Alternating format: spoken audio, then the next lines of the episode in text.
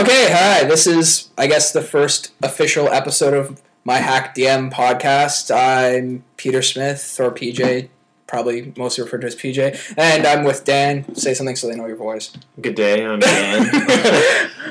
okay, um, I guess basically our first topic should be what happened with our last D&D session, which I think on my last Uh. podcast, episode zero, I said that it would probably be a good three weeks before I start my Eclipse Phase game, but uh, things don't always turn out that way, and I happen to kill everyone. So what exactly happened? well, first of all, I just want to say that Eclipse Phase should have been should have been introduced to at least Leah and Adam, even though Leah has been wanting to offer a character for so long, but refused to ever let it die. Adam wasn't really enthusiastic about the fight, I thought, and just the start of the fight was terrible. We were split up so bad. Well, to be fair, Adam has been asking me to TPK you guys by just saying you guys are dead for like a month. Like basically, as soon as I told him that Eclipse Phase was out and showed him the PDF, he was like, "Okay, well, can you just kill us so we can play Eclipse Phase?" Yeah, but like I've been doing the campaign for like two years, two years, and it's the last dungeon. Like it's one last little bit. oh well, trust me, I'm not happy about it. I spent like 20 hours working on that dungeon. I I, wanted to do a redo of the fight because, uh, but then yeah, I was sort of thinking of just saying like, "Yeah, okay, we'll do a redo," but no one else really was like pressing for it. Like I think Kyle wanted to as well, but everyone else was just like, "Whatever, I don't care," because like the. Uh, Oh, basically the fight, because I guess we should actually say what the fight was even with. I had a couple of, uh, I think I had four Oblivion Wraiths and a Lich. Uh, I think the Lich was some ar- from some RPGA adventure. I can't, it, I can't remember its exact name. But anyway, the basic idea was they had auras that stopped healing surges and did uh, necrotic damage. And um, the group was basically just dying from like the area damage and not being able to heal. And they were in a bad position because at the beginning of fight, uh, our friend Kyle sort of went off by himself to trigger the fight, and a whole bunch of other stuff was going on. It was just really not a good scene. But I, I think the major problem with the fight was that it took two pretty much whole sessions to do. So Yeah. by the end of that, people were hearing like redo, and they were like, "No, there's no way in hell I'm going through another two sessions of fighting like that." it. The, okay, first of all, there was the problem that when we started the fight, Kyle blocked off the intersection, and none. He was in the aura. No one could get to the bad guys because he had them blocked off, and they were surrounding. and no one all can in front of heal him because he's in the aura. Yeah, I, I, I think one of the issues with that is in a lot of fourth edition stuff they say to use big expansive rooms, but I sort of I guess styled it more like third edition where it was kind of small. But I thought it would actually help you guys if you could block them off Mhm. like that. But in the end, it ended up not. It just well, the thing is, I was saying to Kyle like in the start I'm like, dude, move back, move back. I'm like, let us get in because he and he just sat there and he fought and fought, and I'm like, okay, well, if he's not gonna move, I might as well try and get Calvin out. And he finally did move, and he ports the other side of the room, which he was already, I think, at like half health by then. He couldn't heal, Yeah. and they went over and they just finished him off. And we had no defender. And he, uh, yeah, he's a sword mage, so he's got all, like a decent amount of teleporting stuff, Yeah. especially with the build he went. And yeah, he was the defender. But of course, like he lets himself get so weak that he basically can't do anything. He can't defend because Mhm. like he's dead as soon as he starts defending, especially with the healing surge issue. And yeah, he teleports out of there, and then of course, uh, Leah as cleric leader comes in to the the spot next. And I mean, they're undead, so radiant good idea, but it's like chop chop, and she's dead. And that was like the end of like any hope of actual healing occurring. Ugh. I, managed, I was just happy that I managed to stop the aura one in the first session. I didn't know it was on a recharge, which you mentioned later. No, the aura wasn't on a No, recharge. well, not the aura, pardon me, the lich zone that it made. Oh yeah, yeah, Because that was one of the big, because that was one of the zones that was, because it was difficult terrain. yeah. The Lich Zone uh, did to, difficult uh, terrain, and it did I think uh, ten necrotic cold when you were in the zone at start of turn. And yeah, it was a recharge that he could sustain, and also his teleport. Um, because he had a teleport that was also recharge, but when he teleported, he automatically recharged a recharge ability, either the teleport or the other one. So that's so he basically got two chances to recharge, and then he could teleport to recharge the other if he wanted to use the other. I had Right? such bad luck on the rolls on that guy, too, when I, I tried going for the knockout oh, and Oh, yeah, other move. yeah. Ugh. Well, we did get him, though. We got him in two rates, wasn't it? Yeah, there was only two wraiths left, and one of them was almost dead. I think I had like twenty three hit points left, but they're insubstantial. So like that twenty three is more like forty, really. But If I yeah, had that new at will, I probably could have killed it. And Leah, Leah as the Wraith killed me. She's like, okay, I'm gonna give up all my beliefs and everything because I'm a wraith. Like, I'm like, come on, you could have flanked with me. She's like, no, I'm just gonna phase through the walls. I'm like, I could have done so much more damage in the last couple rounds. Yeah, really, I was thinking of not even having people come back as the race, but I was like, okay, it looks like they're actually might be losing this. So, like in the in the Oblivion Wraith breakdown, it says they can come back as a wraith with free will. So I was like, okay, you guys can just come back as wraiths and do what you want, and no one who came back as a wraith really helped the fight. They kind of just gave up and went off. Like, I can understand like it sucks your character died and they wanted to play another game, but like, like I said, two years of a campaign and we're right at the end, like the last dungeon. There's nothing after this. Like, why not just see it through? Like, I don't know. It was disappointing for me. Well, yeah, and for me because I spent all that time doing stuff. Mm-hmm. Yeah, the whole dungeon. Okay, so yeah, our as is obvious, our fourth edition game is done. Uh, Kyle, who was playing the sword mage, she'll be starting a uh, fourth edition campaign in Eberron that we're making characters for right now. Lots of uh, character Yeah, um, well, for me, mostly just variations of the warlord because I I'm gonna play a, a halfling warlord who I guess is Eberron is an Eberron halfling like in the plains, so he has like a the dinosaur thing to ride on and uh, the feat for the weaponry that they have. Stuff. Yeah, and uh, but in my background, actually, what my background is is that um, I was, I guess, like a wild halfling on the plains or whatever with them.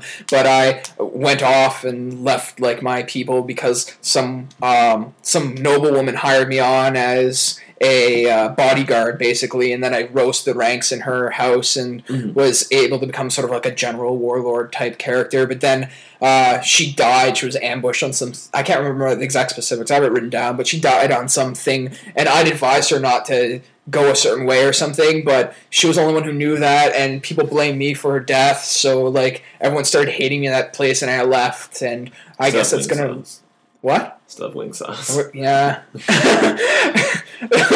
Which probably makes no sense to anyone who hears this. I had wings for lunch. But um, yeah, so I don't know. My and I'm playing my character sort of as like uh, I don't know, I guess like Mat in Wheel of Time, sort of like roguish or whatever, but like more serious in a lot of ways and not like I guess not fed up with women in some ways, more than like he's always with women, I guess, in a lot of ways. Not not always with women, but he's like a player kind of in the books. A diminutive uh, player. well, no, my character's not Matt. Oh, okay, sorry. And then uh, we're also Leah, our friend who was playing the cleric. She's probably starting a game in Anima Beyond Fantasy, which we haven't really done much character creation for yet because She won't give us the races. yeah, we she's doing traditional fantasy races, and anyone who's seen the system, it's very I guess anime oriented. So they're not going with traditional fantasy races. They have like angel, angelic beings, and like more, birds and more stars sense and- for her, like uh, her campaign setting. Yeah, her campaign is, I would say, pretty heavily influenced by like Final Fantasy style uh, RPG backgrounds and stuff like that. But she was planning to run in fourth edition originally, so I think she did a lot of work on having the elves, especially guarding like, Yeah. the Tree of Life. In actuality, I think if she had have known about Anima before she wrote all that background stuff, she could have just used Anima because Yeah. it has like a Tree of Life type thing, like she has in her campaign setting. And I don't know why she doesn't change it to the races now. Like, it's basically she just replaces elves with insert race here. Well, I think that's what she's trying to do. Like she said, three races she can do that with, but the other five out of the eight she was having in her Oh, campaign okay. world, she can't. So, to be honest, though, since she's kind of a perfectionist, I don't know how like can't it is. Like maybe she could just switch a couple of things or switch the flavor of the race and anima and have it work. But Yeah. I don't know. Uh, I have a feeling that she's probably just going to end up switching races to being mostly role playing because it does look kind of hard to make uh, races in that. Well, Oh, yeah. we want to play sometime this year. That is. Well, yeah. Well, I don't even. Yeah, who knows? Uh, which leaves my Eclipse Phase game starting uh, whenever you guys are done character creation. What do you think of Eclipse Phase so far? I know Kelvin and Kyle seem excited. I'm pretty excited. I'm. I'll probably finish it later today, actually, since I'm here. Yeah. Um, it. Uh, I don't know. I I like I liked what I could get. Uh, I think the motivations is a really good way to uh, kind of tie in, uh, be just something for the the GM. GM, I don't know. Well, GM, I, suppose it would be with the Yeah. days. Um, it's just a good way for the GM to tie in people together, like, and at least with the way we're doing it, we're tying in. Uh, our people are all working for Firewall. Yeah. So we're all going to have our side motivations that we're trying to pursue on the side. Yet we also work for Firewall, so we're kind of together. And if our if our different pursuits go against each other, we're also going to be clashing on the point where we have to work together for Firewall. So I think it's going to make interesting role playing. And definitely, I can see interesting role playing with Leah, just being that she is of strong opinion. Um, Matt, when he finally gets back from the Olympics and stuff. Yeah. Um, Calvin and Kyle. in theory, they sometimes make good characters, but like Kelvin told me most of his character concept, and it sounds pretty pretty good. And Kyle's character concept sounds pretty good too. But I find that a lot of times when it comes to like actually playing out the character concept, they can tend to be a little subdued and uh, not actually follow through with their like full vision of the character. They just kind of like tend to more follow along. I don't know. The thing is, like, um, I find it's sometimes with Kyle and Calvin, all it takes is to kind of if if they'll if take my character if I'm like okay, we can go down corridor A and pursue this, or we go down corridor B, and either Kyle or Calvin are like, let's go down corridor B.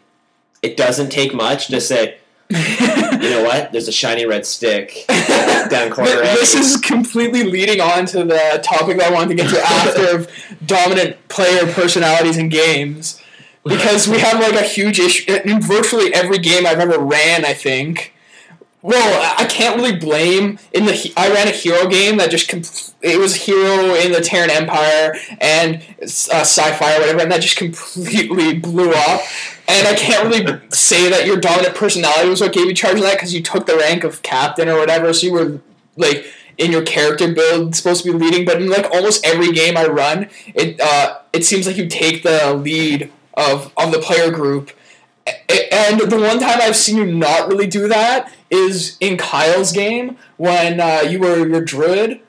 I don't remember his name. It was it was yeah, it was an Eberron game, and I was uh, it, this was third edition. I was a shifter fighter, but the fighter was really more like a warlord, I guess, in like theme or whatever. But yeah, Calahoof was not a dominant personality because he was kind of passive and druidic or whatever. But like anytime you're a character that isn't like by its nature passive, everyone else follows you. Well, it's.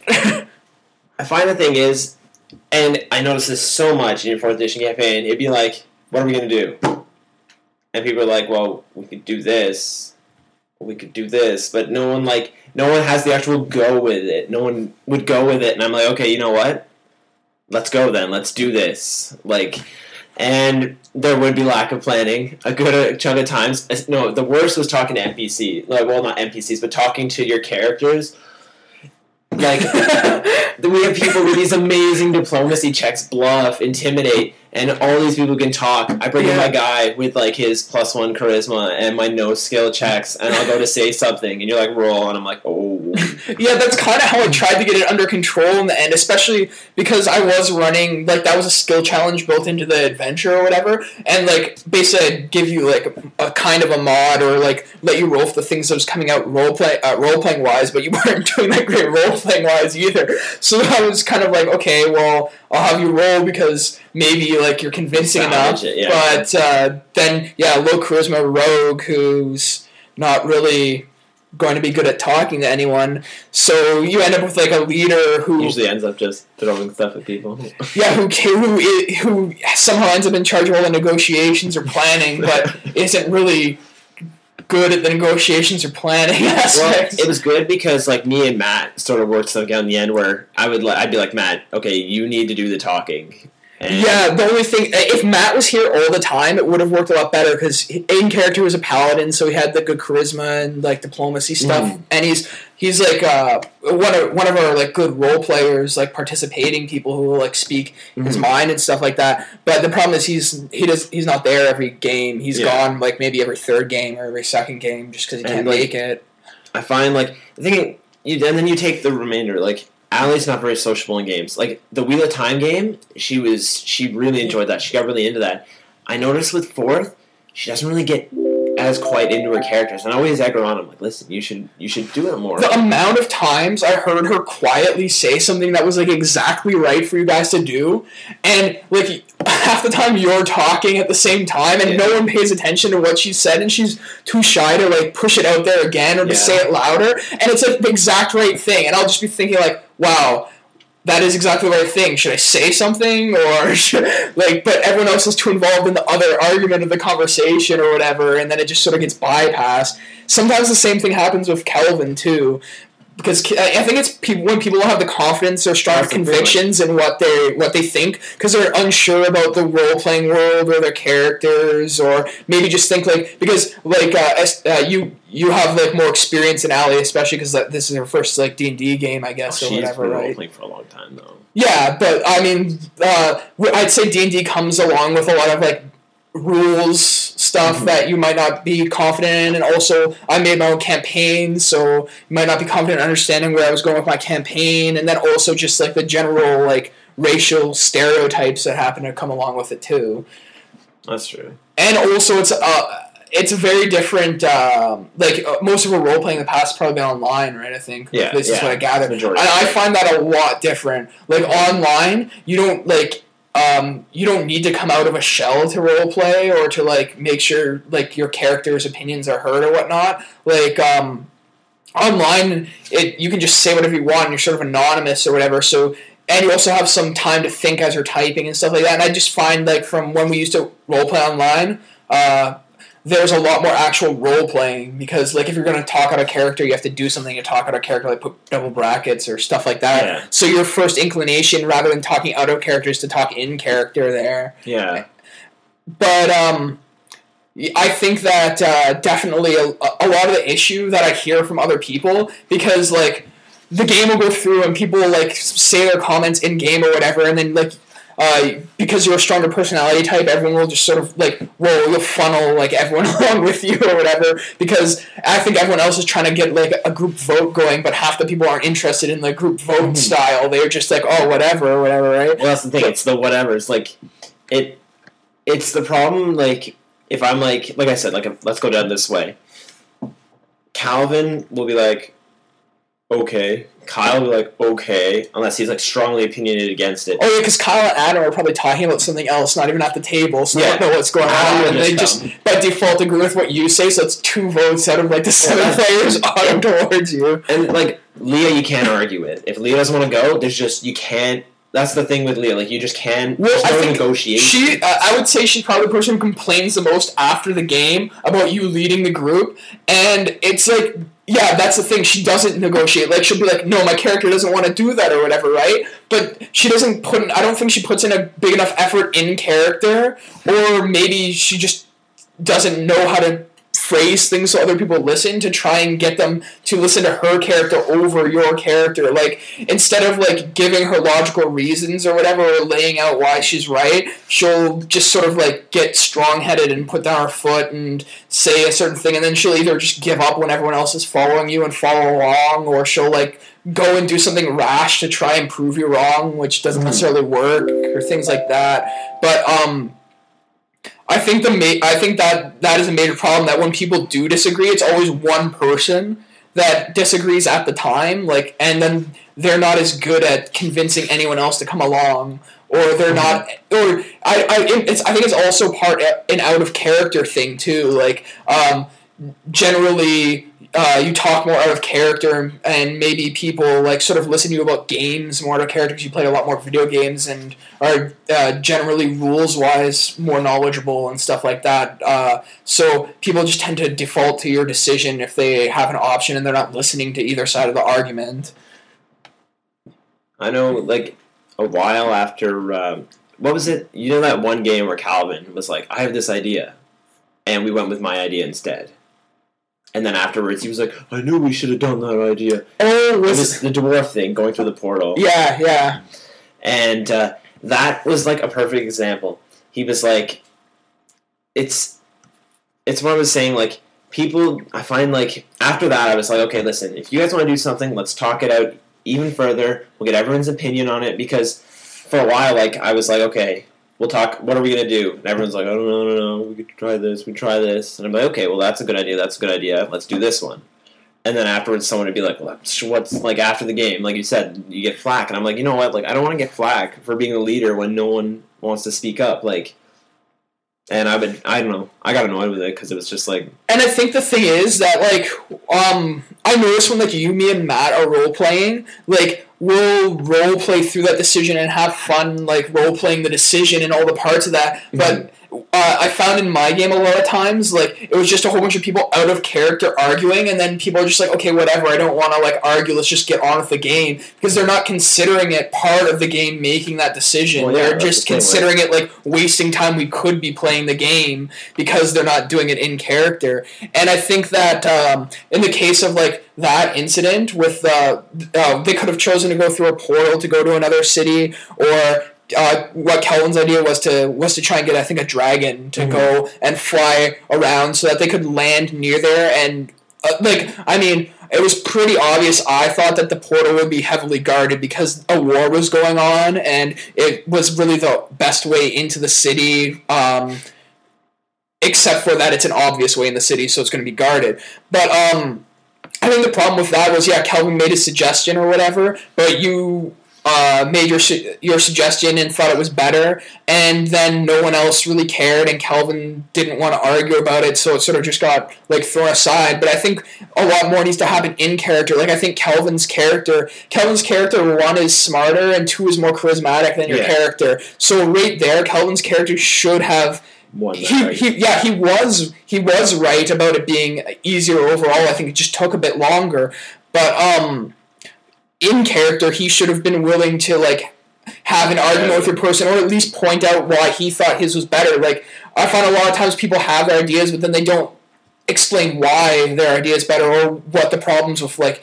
someone else's idea is. Like um, I think that's why you tend to win a lot of arguments because you'll point out flaws of the other person's idea, which people don't generally do. Like Leo will, mm-hmm. but um, on occasion, but I find that like too many people have already shifted to your opinion for it to matter. And and also when she's arguing, she comes off very aggressive and strong headed. So it seems like she's attacking rather than like trying mm-hmm. to come to like a thing, which I think just immediately turns people off her idea, even if it is right or might be better or things like that. I just remember when I went to that portal and I was invisible going through the portal, like I drank that potion, and then I went through the portal and I like came out and I could see my hand. and there's like this demon and a bunch of uh, those creatures, and I was just like, "Fuck!" And you ended the session. I was like, "Oh no." Yeah, and then I took the time to make the encounter and gave the guy dominate. It was awesome because I was kind of thinking you guys wouldn't do that or you'd have a better plan. But uh, actually, no. I, I think I had the encounter made first. You did. Yeah, because that's how I knew the invisibility, the anti-invisibility ritual would be would there. Be there. But um, yeah, I guess basically then, if for a conclusion for that uh, topic of uh, dominating players, um, I think in a certain respect, like it depends on the character that the dominating player is playing. Like Shadow would definitely talk out like you were or whatever. So I can, like it would it wouldn't make sense for you to downplay him to dominate less. Like so I wouldn't say like the role playing uh, fault if there like is one is on you uh, if uh, I would say that kind of the rest of the group needs to pay more attention to if someone is dominating and also what the character is actually like in game like if the onus is kind of on other people because shadow would be saying what you're saying like he's definitely like probably smart enough or whatever to like put his point out and you're not like charming people when you say it, you're just saying it pretty straight out so i don't see how the charisma uh, your charisma not being exceptionally yeah. high would relate. Um, I think it's sort of on other people to realize, okay, I'm getting told this, but I'm getting told this by a character who's not as smart as my character and not as charismatic as another character who has a suggestion. So maybe we could take a little time to role play out like who mm-hmm. my character would actually listen to, yeah. or like role play out the character with a different opinion, um, offering up uh, their suggestions and uh, reasonings behind those suggestions and uh, stuff like that. And maybe people need to when they do find that there's a dominating player and that and that I wouldn't say that you like necessarily over overly push anyone into your opinion any more than your character would. So it's not like you you're not generally saying like okay well i'm going to like do this anyway if the rest of the group disagrees if you have a player like that i think it's like a bit of a different situation Yeah. Bec- yeah if you have a character who's all constantly trying to get their way by abusing like the fact that the game's going to slow down to hell if people aren't going somewhere together or um Well, that was one thing. Like I'd always, if I knew my opinion wasn't going to get followed by the whole group, it's like okay, well, we have to think of something else then because. mhm. But I, like, I think the onus in a situation where you can't really blame the character who's dominating because they are playing pretty team spirited and in character, they're just having their opinions out there and no one else is. I think the onus kind of falls on the either the GM, like maybe I should point out more, like oh well maybe you should consider this person's opinion if I can or whatnot. Uh, but I think it also falls kind of on the other player characters to realize what's happening like they they do realize what's happening, but to to sort of take into consideration that they're constantly following uh, one person's idea over other people's, and that in character it might not realistically be that way, and that when other people have ideas, their characters might be inclined to tell like the uncharismatic rogue to be quiet while the other person's talking because I think that so- uh, would solve a lot of issues. I think basically the core thing is when there's an argument, have that argument in character. Don't have it out of character, and don't consider that argument to be a waste of time. If the argument's about something in game, don't consider it to be a waste of time that's delaying the game. Consider it to be like part of the game, No, like the in character It's part of argument. Yeah, it well like countless times I'd argue with Leah and th- I think it's it's um it's why I like the motivation idea a lot in Eclipse Phase because we had our backgrounds. Now, obviously my character is sort of widespread, but he's got his background he has background with her, the goddess, who was basically the villain in the story. yeah, Why I wanted to I wanted to fix things. I, my eye had recovered from the demonic infection. I wanted to I was basically turning over a new leaf, trying to be like a good character. I wanted to stop the war and stuff. That was my opinion. I was willing to go to any means to pretty much stop it. Now, Matt's character, for example, Matt's character had seen about as much as me. He was like, okay, well, yeah, let's do the right thing. Uh, but I noticed with some of the characters, unless you played on like something really sm- like like something huge like Calvin's people, it, unless it affected Calvin's people, Calvin would follow along into Well, oblivion. and the problem was before Calvin was Riley, when he, back when he before his, his first character that died. with Zach. Yes, and Zach had no care about anything, so he, Yeah. he like literally didn't have any motivation to even like be along except for you. So Mhm. and then because Calvin's sort of like I guess not a dominant uh, personality type in most role playing stuff, his default was to follow the character who was the reason he was there and also like the person he'd known the longest in character or whatever. So. Mhm. I think another issue is too. I had written up my background and all that stuff, and had tons of things. And Adam gave me a pretty detailed background with, for the city of Plorn, which I used at higher level because I could see like higher level stuff there. And um, and then your background had tons of information and stuff like that. But ev- no one else had a background I could make anything in the adventure off of Mhm. or like do anything. So uh, because. Kyle? Kyle was his dragonborn to begin with, and Oh, uh, but originally Dragonborn yeah, was his dragonborn didn't even fit into my world. I had dragonborn as like the desert people, kind of like Aiel or whatever, and um, they had like their their own thing. Like I had I had tons of information uh, on it, and Kyle like was like, "Oh, I'm playing this dragonborn who worships Bahamut," and I was like, "Oh, okay. Well, there is no Bahamut in my game." He's like, "Yeah, well, can I have like?" Him worship Bahamut and maybe like Bahamut spoke to him. I'm like, okay, you know what? Yeah, I'll, you if you really want that, I guess I I guess I can let there be a Bahamut god and you like maybe be like a prophet enlightening like the Dragonborn. He's like, okay, well I also want my Dragonborn to like be shiny silver or whatever. When I, I don't think in D and D they Yeah. really are like that. And I was like, okay, whatever, because he wanted to be the only Dragonborn that was like that. And I figured, you know what, if it makes him happy and he's already doing yeah, and he's already doing the.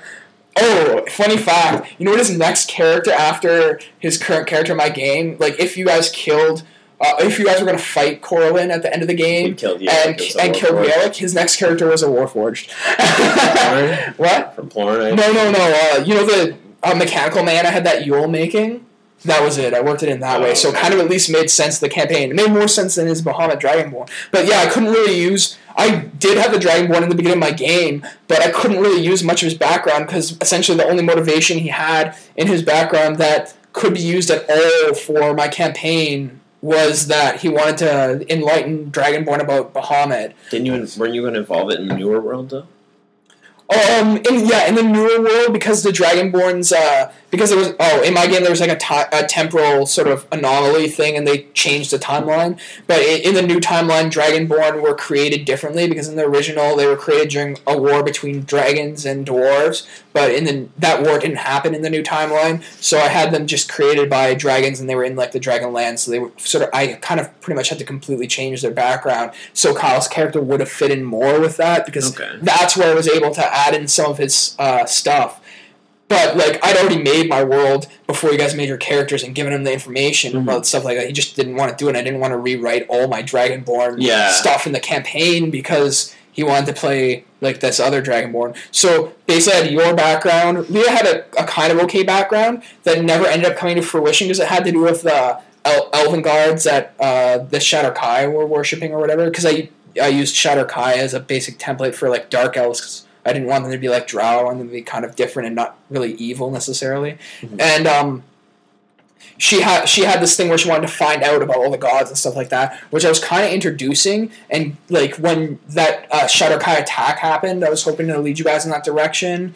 And also, I was kind of hoping that she might just like when you were in the area, kind of take you guys over there to find out some stuff because on her travels she wanted to do that. But I didn't really have any after like the uh, several plot hooks I had sort of got botched. I didn't really have a solid way to bring you guys there until the Shadar-kai had to come and rescue Plorn from the attack. Mhm. Um, because there was a big attack on the city, and uh, I had the Shadar-kai uh, come in and basically save the city. And I figured, okay, well, here's the chance because now she has a chance to talk to the elves who she was really interested in. She never uh, followed through with it, role playing wise or anything like that. So I kind of like uh, after my first couple attempts to steer the thing that way, and, and it just wasn't happening, and then her, uh, her not really following up with it at all. Um, that was pretty much it. The only other link in her background I could use at all was her father's previous. Uh, she, he, her father was previously a soldier in a city called Lionhead that I had, and um, you guys met him, and he sort of came Well, like, play for some. Even when she met Allie's character, who was her sister, like Yeah. she was like she was like, oh well, I never knew you, so it doesn't matter. It's just like, wouldn't you like? I don't know. Yeah, that didn't work out that great either. Um, Allie's original background I used when you guys got to the Elven thing, and I I used that to sort of get you guys some of the way going. I think there, so that kind of came into play. But again, like I found a lot of backgrounds. Like Allie's wasn't bad. Like it was well detailed and well written and stuff like that. It just after the background, there was no more motivation. Like she got out of the situation, so her background was kind of wrapped up, and I don't think she was really looking for anything character wise after that point, other than just just adventure or whatever. Yeah. Um, and uh, Kelvin's background made no sense at all. he, just wanted he wanted to play a human character he used to play from my first campaign, but he wanted to play as an Eladrin, or it was an Eladrin or an elf. I think it was an Eladrin. Yeah, there was so three was yeah. Eladrin. Yeah, so he wanted to play as an Eladrin. So his char- his dead character's soul somehow found its way into this Eladrin. He didn't bother reading anything of my campaign world. There was no motivation beyond him being reborn and him also knowing Dan's character Shadow, and that that was pretty much it. He didn't write down anything. I don't think. Like, No. He just told me that word of mouth, and that was all I all I got, and it didn't make much sense. And I remember at the beginning of this campaign, I was like, okay, well, if you guys want to play original characters, like there has to be a way they can work into this world that like makes sense and is like good or whatever. And I prefer you to just play other characters, but you guys are really set on bringing back your characters from my first Well, campaign that's why I wrote or whatever. That's why I tried to Yeah. write a huge one. Yeah, yours worked in, and that's why it ended up becoming like a fairly pivotal in the campaign or whatever.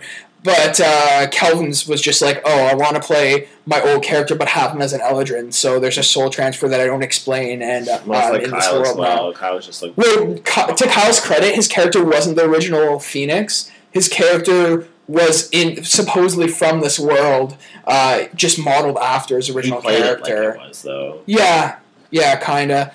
and then um, what other character? Oh, Adam's Adam. character was worked in well, but all of his stuff was in uh, the other side of a continent. so uh, I did use a lot of his stuff later on, and he did get involved when it was happening. Mhm. So Adam's stuff kind of went that way, but just Adam misses a lot of sessions, and he's definitely not an in, in character role player like at all. He's half the time he's not even paying attention to the game really. So um, if Adam had have had a more, if Adam was more of a dominating personality type in the game, he is outside of the game, but in the game he's not for some reason. Then I think his character could have been just as prominent as like yours, but. Uh, I guess what I'm saying is that when you have a group that is like our group, really you can't. Uh, if your character doesn't have a strong enough motivation or a reason to push the group, then um, You get swept away. then yeah, and out of character, you're you're not willing to push at all like that with your character. Then yeah, you get you get swept along, and uh, unless me or Matt are playing in the game with you, that's gonna happen. It's like it's like um, I pull like a Rand, and everyone else is just getting swept Yeah, exactly. To Viren. That's why I'm looking forward to Leah's and Kyle's games where I can play because I Yeah. DM I'm way more. really, I'm really looking forward to actually role playing with you. Yeah, because I find it works out well. And uh, also, I just find that like whenever you have at least two people who can roleplay, the game gets way more roleplay. Like Kyle's, um, Kyle's Eberron Eberron game, that we spent so much time role playing compared to so many other games, and I was having so much fun with that. And it was just because like, well, actually, it wasn't even so much Matt because Matt's character was pretty quiet, and I was playing a quiet rogue. Yeah, he didn't want to get the Yeah, so he so he was he still added in stuff when he could or whatever, but a lot of it was like you, me, and also because my character wanted Kelvin's character who was a Warforged under his command. I like I, like finding something that where I can drag someone who's not really to roleplay into the roleplay. So like I was kind of Kelvin when when Kelvin is made to roleplay, he roleplays like Yeah. decent. Like he just doesn't start initiated very often. So um, so when I could drag him in, then it was like uh, the role playing got started or whatever, and that was That great. campaign just killed me because I came up with so many creative ways to get out of all Kyle's little traps, and he kept fucking me over. Yeah. The jail was The jail was the worst because he made the patterns on the he made these patterns on the wall. We were stuck in jail. There's like no way to break out. Like anything you did, it wasn't even necessarily a check, or it was a check, and the DC DC's like way beyond anything you could ever accomplish. So like, there's no way to get out of this jail and not get thrown back in like five seconds later by guards. But Kyle's weaving like this tale of like possible escape or whatever, where all along the walls there's a pattern you can follow. It looks Yeah. like it's a clue. He's playing it off like it's a clue. It's I- nothing. I actually managed to get out. I Yeah, actually yes. polymorphed my way out in third edition, which was only Yeah. a couple times a day. I get out, I get in the hallway, and I instantly get overpowered by guards. I don't even get a Yeah, chance at it. That's the only way you can get out of Kyle's traps if he's not familiar enough with your character to know your powers, and you can make him have to contradict himself in order to stop that power. Then he'll let that power go through, but come up with another way after that point to stop it. Dude, my character I- ended his know- campaign. I, I don't even care about like not letting us out of the jail cell. What I care about is that he like strung us along for like a half an hour of trying to figure out a puzzle that didn't exist, Yeah. only to be rescued. Like I, tried everything I could reasonably try in character to get out of that prison cell, and as far as I can tell, there was no puzzle. There was no way. It was just it was just designs he was describing like a puzzle uh, to try. I guess he's trying to facilitate role playing or something like that. But like there is a point where when you're trapped in jail, like your characters aren't happy. They don't want to be talking a lot. They're like, oh god, like what are we gonna do or whatever, and like you reach a point where you run out of conversation topics that aren't getting a name or like just Mm-hmm. dice rolling to play a game to pass time or things like that. And we tried everything to break out. It was just getting frustrating. Yeah. No, I. I don't know. That's the only thing with Kyle's games. If you, the thing is, like, if you can at some point turn something that he definitely doesn't seem coming or he doesn't have prepared for, it just like landslides his campaign. I'm okay with a certain amount of cinematic stuff. Like I don't mind how we'd kill that guy and he wouldn't actually die. He'd like escape or whatever. Yeah, like that's cool. And I, you know, I wouldn't have minded if when we woke up to find the disc gone and you like tackled that chick off the boat or whatever the heck Mhm. happened there. Like I wouldn't have minded if he had have just said no, you can't. Like she gets away. Yeah. Like I wouldn't have really minded that because like it would have uh, made the storyline better, I guess, because in the end it kind of killed the storyline. Us getting that uh, she, if she artifact could back. fly, she should have gone in the air. Yeah, and reach her. yeah, I know, but I mean, I wouldn't have minded if he had to just sent him seeing that away. But like, I think that was what really killed the campaign. Us recovering that artifact because I think it like um, messed up his adventure line, and then he had to go back and write a whole bunch of new stuff, and it Well- never kind of recovered like his his timeline for all that stuff. But I wouldn't have minded if he had just said you couldn't. But the problem was that he didn't say that you couldn't uh, interact with her or attack her or stop her, and he kept it going on long enough where it was like, okay, if at this point he just like cinema scene that she got away, it wouldn't make sense because he's Mhm. let you do all these roles to try and catch her so far, and it becomes something like the the prison scene where if at the end you just can't recover the thing no matter what you do, even when you have all these powers that would let you, and he's let you go this far, then it becomes like, okay, well, why the heck did you let us go that far and not just say she And then he brought in his rules like ripping off wings when I like Yeah. Transformed and stuff. And then I couldn't take the artifact to like the tr- the, the archdruid to like the the the Eberron that big tree. I was just like, it won't take it. I'm like, how am I supposed to protect this? I think I think the thing is that he needs to become better at improvising ways to um, to get around what the players do. Like if his storyline is well, one be broader scope of your storyline, but if your storyline is reaching these like crucible moments where something needs to happen, and if it happens another way, it's and you're not that fast at writing storyline when it goes awry or improvising when it goes awry, then you need to make sure that that thing is going to happen Yeah. because like you you can't let the players like when it's that reliant like the whole story arc is that reliant on that one event you can't let the players like screw up that event unless you're ready to let let it happen Yeah. um, and I, I think he never comes up with uh, really inventive or good ways to do that. Like if uh, he had to come up with a, a reason why you couldn't see the archbishop. eh, Or not the archbishop, too much vampire.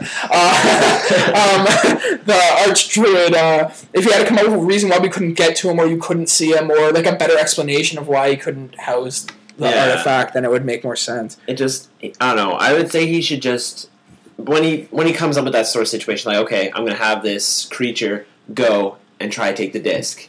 I'm gonna allow them to be able to hear it, hear it, with an option of them waking up. If considering the importance, we would definitely try to get it back. Now, he should have planned if we could attack it, it the the option that we do get it back. Like there should have been basically contingencies and the follow up. Like yeah, if I hadn't been able to get to the tree, like perhaps it had gone into a great slumber. There was a curse or something. Like Or even um, like the way I'd look at it is if you guys managed to get the disc, uh, it was a disc, right? I think it was. I think so, yeah. If you managed to get the disc artifact back from the first attempt to steal it, I then I'd make a second encounter to steal it because they really want it. So why wouldn't Yeah. they ha- have another attack plan? And then you can make that attack. Uh, an even more powerful encounter or a better encounter, one with a greater chance of success. And not only are you um, are you letting the players do what they want and interacting with the storyline, but you're filling time because I think that's one of the most important things. Like no one when they work all day and have to like go grocery shopping has time to prep like 400 hours of pure investigative stories. So you need encounters to fill that time out. So heck, heck, if I can get in another encounter that makes sense in the storyline, and especially in third edition, it won't take like three hours like fourth edition. So you can add in a little more combat when it actually makes sense to, or or whatever. Like heck, that's that's game time. I don't have to prep anything for except for like pulling out a couple of monsters. And when your goal is to steal something no matter what and get away, those mm-hmm. monsters don't even have to have HP. You can do whatever you want and and, and just make sure they have a way to get out and and that players can't catch them or if they can catch them they have a way to like trip the player up or stop them from doing something and that that that that, that makes for like a cool encounter and like as a GM your players don't know that things don't have HP they don't know Yeah. that like they're never going to be able to win if that's, you the, have a plan that's, that's the bad part about minions. Oh, minions! Uh, I minions seemed like a good idea, but I find that in most groups over four players, they're completely useless because you're going to have a, at least one controller and someone else with an area attack, and then all the minions are dead unless they're respawning Mhm. or something. barbs. Oh wait, no, barbs are limited. They minions don't count to their rage abilities. Oh, really? No. Oh man, All right. Uh, is there anything else you want to talk about? what else was on the list? I don't remember. We, we're going to talk about dominating players. We're going to talk. Oh, we didn't talk at all about Leah's game. Well, we talked a bit about it. Uh, we don't know what characters are going to play, so it's not really worth talking about. Uh, we talked a bit about Eclipse Phase. I don't know my concept for that game, but that's about it. We didn't talk about your character for Kyle's game at all. Oh, If you want to talk about that, I don't know. I just had to. Basically, I'm debating between the druid, which um, I'm being a wildland druid. Um, I'm going mostly ranged. I dropped forms completely because I found the controls a lot better on the spells. Mhm. A lot of stuff. Like I already know, I have like two things. Like if we get in a big fight, I have two things that can sustain minor, and I'll basically be able to keep a good amount of control in the field because. Like I said, um, when I played controller in Leah's like high level game, I loved it. Being able to just like lock stuff down on the field, and uh, if I can sort of guide enemies away from us and kind of keep them on Calvin, because if I'm not a defender, if I'm not the defender striker, I'm thinking he's going to be our only defender. hmm And um, if he's a paladin, paladins are kind of. I find that they don't have the best mark. No, they don't. But they're, they're, it's because they have the healing. So Yeah. when something does get hit, then they can help it out. I think is the idea behind them. Other than that, it's it's the huge debate on what type of uh, what type of class I'm going to put my dwarf in. At the moment, I'm really liking fighter barbarian, just because the amount of I'm basically making a character that doesn't have any. He's going to get hit all the time, but I'm going for an absurd amount of temp hit points, and uh, he's basically going. He's a criminal. He's going to be me and my friend uh, Matt, another player in our group. We're both going to be having our characters related.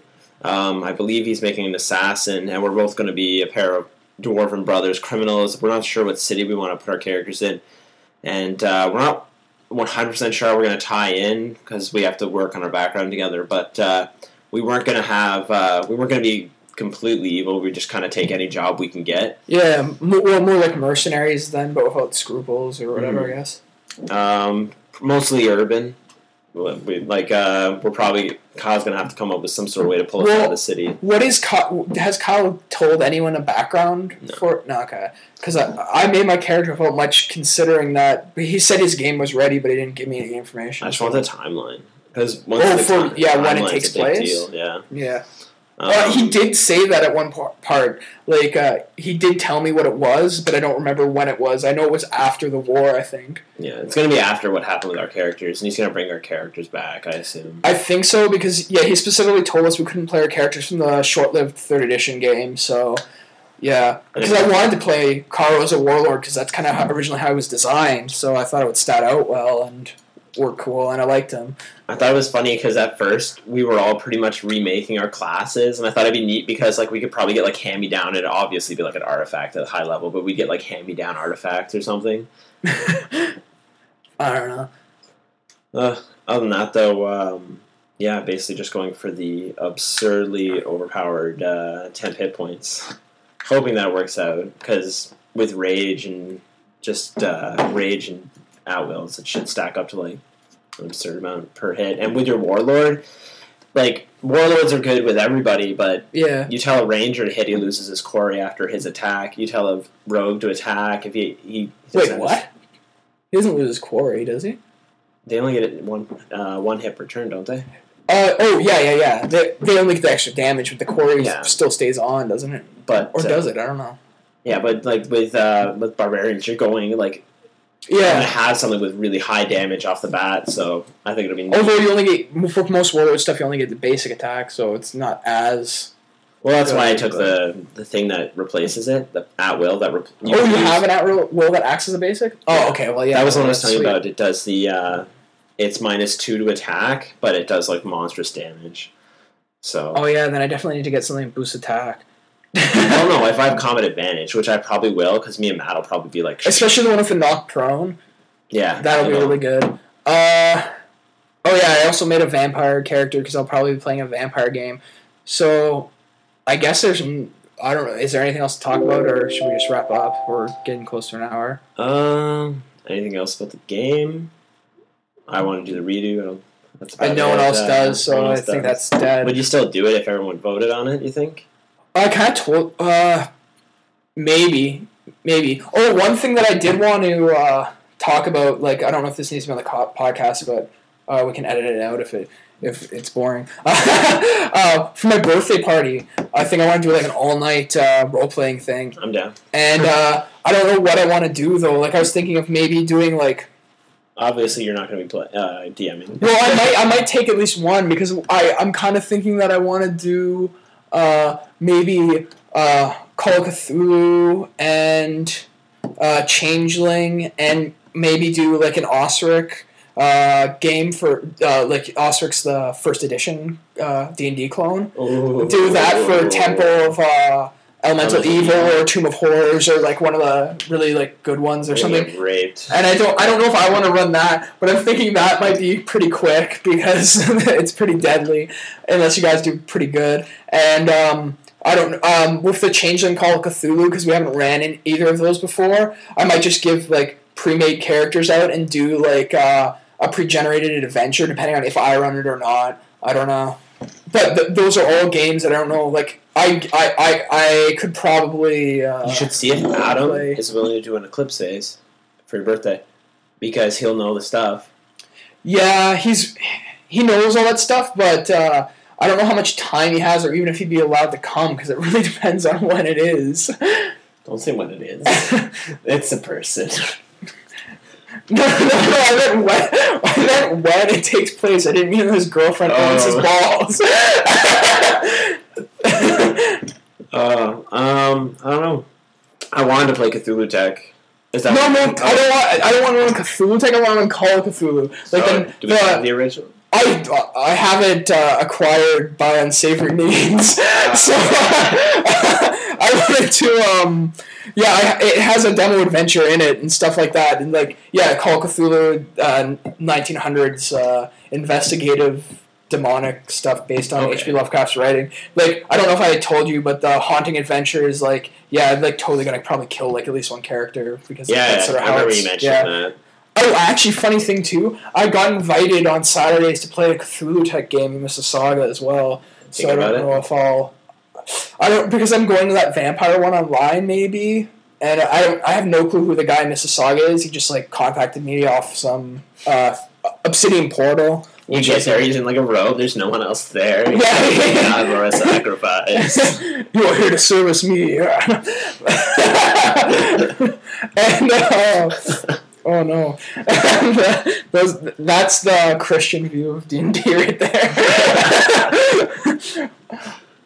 oh, I just thought of something else too that I I meant to talk about, but I don't know what it was. So oh well. That's not really remembering. Yeah. Well, I remembered that I remembered something. Oh well, whatever. Was another system? Did you get another book lately? Oh, I know what I wanted to do. I wanted to rant about how shitty Brampton is for having gaming stores. Oh yeah, you were saying. Because I went to freaking uh, Comic Warehouse looking for Burning Wheel because it's like. Actually, I found out after that you can get it for eleven bucks shipping to Canada, which is like as cheap as you're gonna get shipping to Canada from the U.S. And Burning Wheel, by the way, awesome game. Maybe if I do get it, I'll I'll run that instead because I read I have the first edition handbook, not the revised one, uh, downloaded, and um, it looks like pretty sick, like for role playing and stuff like that. What sort of setting is it? Um, Burning Wheel, I- I think by default is fantasy, but it can sort of like uh, you. I think you could sort of like arrange it for, to run anything kind of because uh, they have uh, Mouse Guard is based off of it as well. That's kind of fantasy as well, but it's like a, a different system or whatever. But uh, I, I haven't finished the book, but it looks pretty cool. Like I like I definitely like the way the book's written. But anyway, I, at the time I thought the shipping in Canada was twenty two bucks because that's what the default shipping was on Paizo for shipping it, and um, I went to. I also wanted some gaming paper because I assume probably anyone who's going to be listening to this podcast that I don't know personally knows what gaming paper is. But if you don't search gaming paper on Google, it's like essentially a roll of uh, paper that you can either get hexes or squares on, and it's made specifically for being easy to use miniatures on and uh, stuff like that. It's pretty neat. But I wanted to get some gaming paper just because I figured like, oh, they might have it on the off off chance or whatever. And I was passing by on the way home from work, so I stopped off Comic Warehouse, which I almost never go to, just because I don't think it's a very like friendly gaming store to begin with. Like, it's not very like conducive to being fun to go to.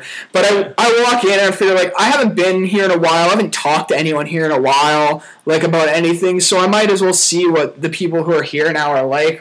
So I go in, I look through the gaming stuff. They, to their credit, they do carry a lot of the big names. Like they have Hero, they have GURPS, they have World Darkness stuff, they have Fourth Edition stuff, um, and. Um, I, the Hero Sixth Edition books is the first time I'd seen them in uh, person. They're pretty hefty. Like there's two books about the size of the Fifth Edition one as the core uh, Oh, rule fuck. set. Yeah, it's pretty. It's pretty freaking freaking big. And it, I was considering like, huh, that'd be cool to buy, but I, I don't have the money right now. And um, but I looked through their stuff. I um, go up and the, the there's a younger guy there. He's like, "Oh, can I help you or whatever?" And he was nice enough. I was like, "Oh yeah, sure." I was wondering if you had any ga- if you guys stock gaming paper, right? So the owner, he's standing right there. He's like, "Gaming paper." What do you mean gaming paper? There's no such thing, right? And I'm like, uh, it's this paper that you can pull out, and it comes in a roll, and you, it's done with uh, squares or hexes uh, pre-made, so you can just uh, play with your minis on it. And he's like, oh, well, I've never heard of any sort of like gaming paper before, and we don't carry it. I was like, oh, well, gaming paper is like the brand name, so I that's why I called it that. And he's like, oh, well, my DM comes to my games with some roll of like gridded paper, kind of like that, but you know what? He probably gets it from uh, uh, a paper distributor. There's no such thing as like gaming paper. And I'm like, okay, like whatever. Like I'm thinking, like I just told you that the company's name gaming paper. It's obviously Yeah. no. And I'm also thinking, like, okay, you're running a, a local hobby shop. Uh, If someone's coming in asking for a product you've never heard of, I think you should be interested Yeah. enough to at least want to. Yeah, at least, or at least if you haven't heard of it, maybe, and it sounds interesting, you might be like, hey, uh, yeah, like, what is this? What, like, is there a website that I can learn about it, or like anything? Because like, there's one thing like most like gamers like to do is like talk about the games they play and stuff like that. And if you're like not wanting to hear anything they have to say about anything, that's like instant bad customer Did like, he say that his interaction friend there. definitely gets it from a paper? No, no, that was the other thing. He said his friend had game, like, Like- basically had gaming paper, but that then he said like his, basically his point was that his friend brings gaming paper to their sessions, but that there's no such thing as gaming paper, and it's probably from another manufacturer Like, or whatever. why wouldn't I was like, stock it? It's, it's obviously something handy. Like Yeah, you're using it. Click? How did not click? It's like you're just sitting there. You're like, you know what would be good in my store? Gaming paper. But, uh, but then he has the young, he has the younger guy who was nice enough or whatever. He's like he's like go show him the the uh, dry erase ones we have, right? And I've seen like every dry erase one. I, I've considered buying one, but I don't think I'm gonna do much fighting in Eclipse phase. So I kind of just wanted like uh, gaming paper paper's like four bucks. I just wanted to see like how it worked or whatever and get up there. And I, and also Anima for Aaliyah's game uses hexes and Oh, so yeah. does Eclipse phase. So I figured like it could be useful for either. But um, Just like birthday gift hints. Oh no, not at all. But, um, I uh, uh, so I went back to the guy with the Chessex. He, they had Chessex uh, dry erase ones, which I've I've seen on uh, Paizo, and I you know what? If I hadn't had such a bad experience, I might have. I, I might go back and buy some. I still might go back and buy some because they're not that expensive and it's kind of useful. But um. Well, one thing was the guy said they were double sided and they weren't double sided, so he just didn't even know the product he was stocking. So I was kind of like, okay, whatever. And uh, and the guy's like, oh yeah, we don't have any double sided ones. And I was like, yeah, I'm not really interested in the Chessex ones or whatever. He's like, uh, is there anything else I can help you with, right? And uh, I'm like. I I started talking to him a bit. I'm like, yeah, uh, well, I was I've been reading about this game Burning Wheel online or whatever, so I was wondering if you guys had it in stock because the shipping's kind of a pain. But it, uh, like I I don't ex- I don't think you guys probably have it because it's it's an independent game. They don't have like a I don't think they have a mass distributor or anything like that. So, uh, it's not like something like D and D or even like Eclipse Phase you can get through Amazon. It's not it's not like that. It's smaller. But I have heard of local gaming stores that are like into the indie scene or that like actually pay attention to stuff ordering it in. Um, so I asked him, he's like, you know, I think someone else asked about that game, right? And I was like, oh wow, there's someone else who even knows what Burning Wheel is in Brampton.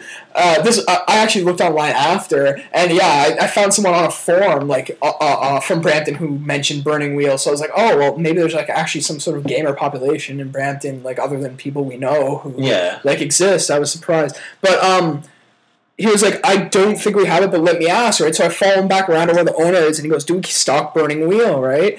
And uh, the guy's like, "What?" And I'm like, "Oh, it's it's an indie RPG game. I just thought I'd ask if you had it." Well, uh, I was here. He goes off on like a ten minute rant about the D20 like bubble bursting and how he's not going to stock any role playing games anymore that no one can name when they walk in and like he, he's just ranting and ranting about how it's not worth his time or his money. Like I'm not getting a word in edgewise. Like I'm not saying anything. I'm just standing there and he's like seeming like angry. It's like it's like he was angry at me for having some expectation that they uh, should stock indie games.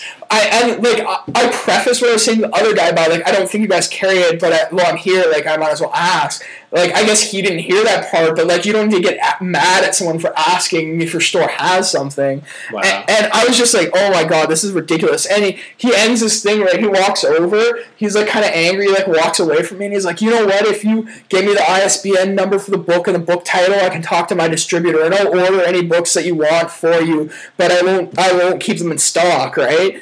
And I was just thinking, like, you know what? If you had have said we don't stock that, but I can check my distributor, like, if that's what you had have said, and then during conversation it came up that like you got kind of screwed with people not buying D twenty books, or like you had been nice about it and explained like nicely had a that sort of deal. stuff. I might- yeah, I might have like checked if his distributor had it, but at, it was at that point I was just like, no, it's okay. I was going to buy some comics, and I just didn't. I just walked out. I didn't even buy the comics I wanted It's, to buy. it's funny that you say that because just yesterday I was talking with my friend Emily. We uh, she came down to visit with, uh, and we all hung out at my place. Me, her, and Emily, and uh, we were talking about how like with customer service, like the littlest bit makes such a difference. Like if he, like you said, like if he had been like, yeah, you know what, I can check my distributor. If after that you would have been like, you know what, like this guy like he's willing to check this stuff for me. You'd probably go down there when new books come out, like, yo, can you check this for me? And you could have like a long standing arrangement. Like it's just And yeah, that's the thing. At this point with Amazon, where you can get books at least twenty percent cheaper than you're going to find them in any gaming store, there isn't a reason to go into a gaming store unless it's for the atmosphere. Unless you know you can go in there and you can talk about like what game you're playing mm-hmm. or like have some sort of rapport because th- there is no incentive to go to drive out to like the outskirts of Brampton on Steeles to go to Comic Warehouse to buy something for like sometimes double the price it is on Amazon where I can get it delivered from Amazon in two days Yeah. and it's like way cheaper. So like the only reason I have to go there is if people are gonna listen to me bitch about D and D, which like I listen to a fair amount of gaming podcasts online, which is why I like wanted to do a gaming podcast. That I, get the feeling that in, a, in some places, places with successful gaming stores uh, uh, and stores that are still like alive, generally, like a lot of what brings people in is that they have ga- that some of them have gaming days if they have enough room. But even if they don't have enough room, even if they're like say Comic World in the city center, which is owned by Comic Warehouse, so uh, I mean, I, I Comic World haven't had any problems there, but like it's it's kind of small and you can't do anything. It's overcrowded, and I like I haven't had any rapport with people there either, but it's not because they've been rude. I think they Mhm. might put their better customer service people there rather than the warehouse. Yeah. But like you need to have like a reason for people to come back. You need to have like um either um either talk to them about stuff and try to find out information from them because like there's either two spectrums for gamers. Like there's the gamers that are quiet and if you don't talk to them they're not going to talk back to you. Yeah. and they're not going to be oh i find a lot of them do want to talk. Like some of them are Yeah, oh, no, once you get them started, yeah they they, want they just need an excuse. Like they they don't know how to do small talk. I think that's a problem with a lot of shy people. They can't do the small talk to start a conversation but when there is a topic and they have an opinion on it then they can actually It's like the their social opinion. podcast. yeah, this is for all the people who don't know how to communicate life. what, what you need to do is you need to get a, a topic for people to start talking about, and like if you can get that, if you don't even if even if your store doesn't have enough room to have like a magic card game going or to have people come and play games, like that's another thing. Comic Warehouse they don't do any RPG events, they don't do any D and D encounter events, they don't do like any role playing events that at least I've heard of or that I can see.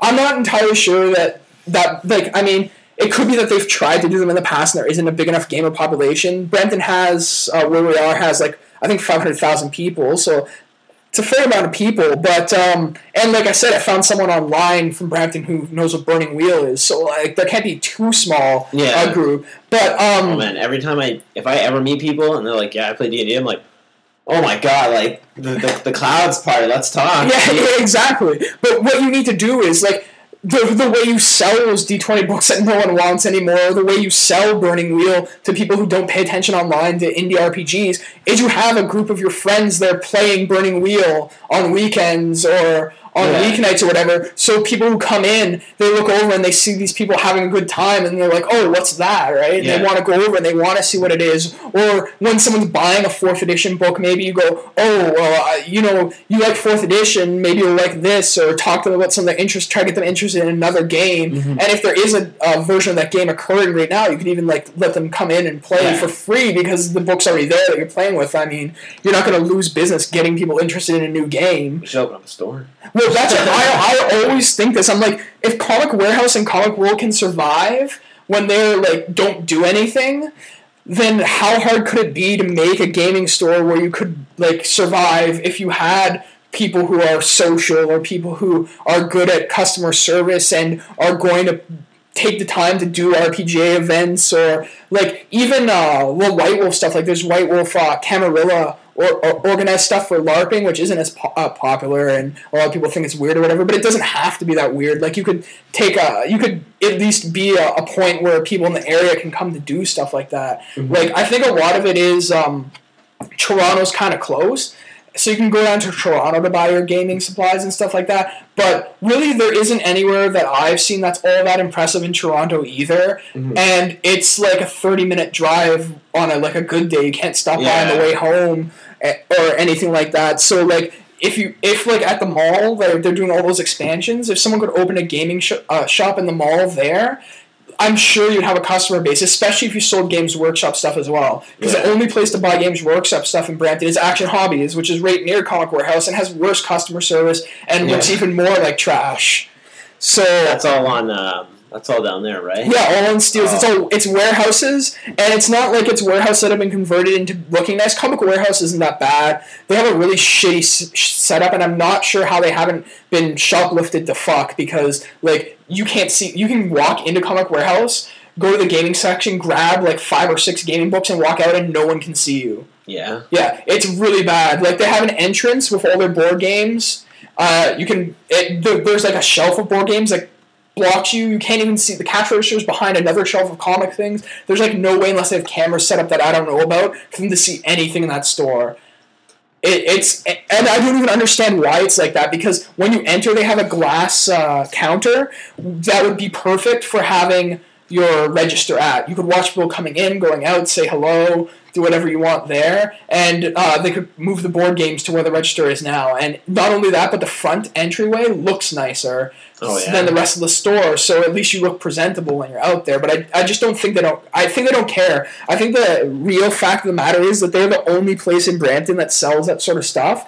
They only have competition for comics. There's a I think one more comic store at Shoppers World that opened up now, and uh, I want to go check that out because they actually have a website, they have Twitter, and they are um, th- they look like they're into stuff. They have a rewards program apparently, Oh, yeah. so that when you buy a certain amount of comics, you can get a free uh, trade paperback, and like it sounds like they're really running their uh, their business well, but uh, it also looks like a small place, and they don't sell uh, role playing stuff at all. It just looks Oh. like pure comics and manga. So um, try and get them into it. yeah, that's what I was gonna say. I, I think I might shift my comic business over there, even though it's a bit more of a drive.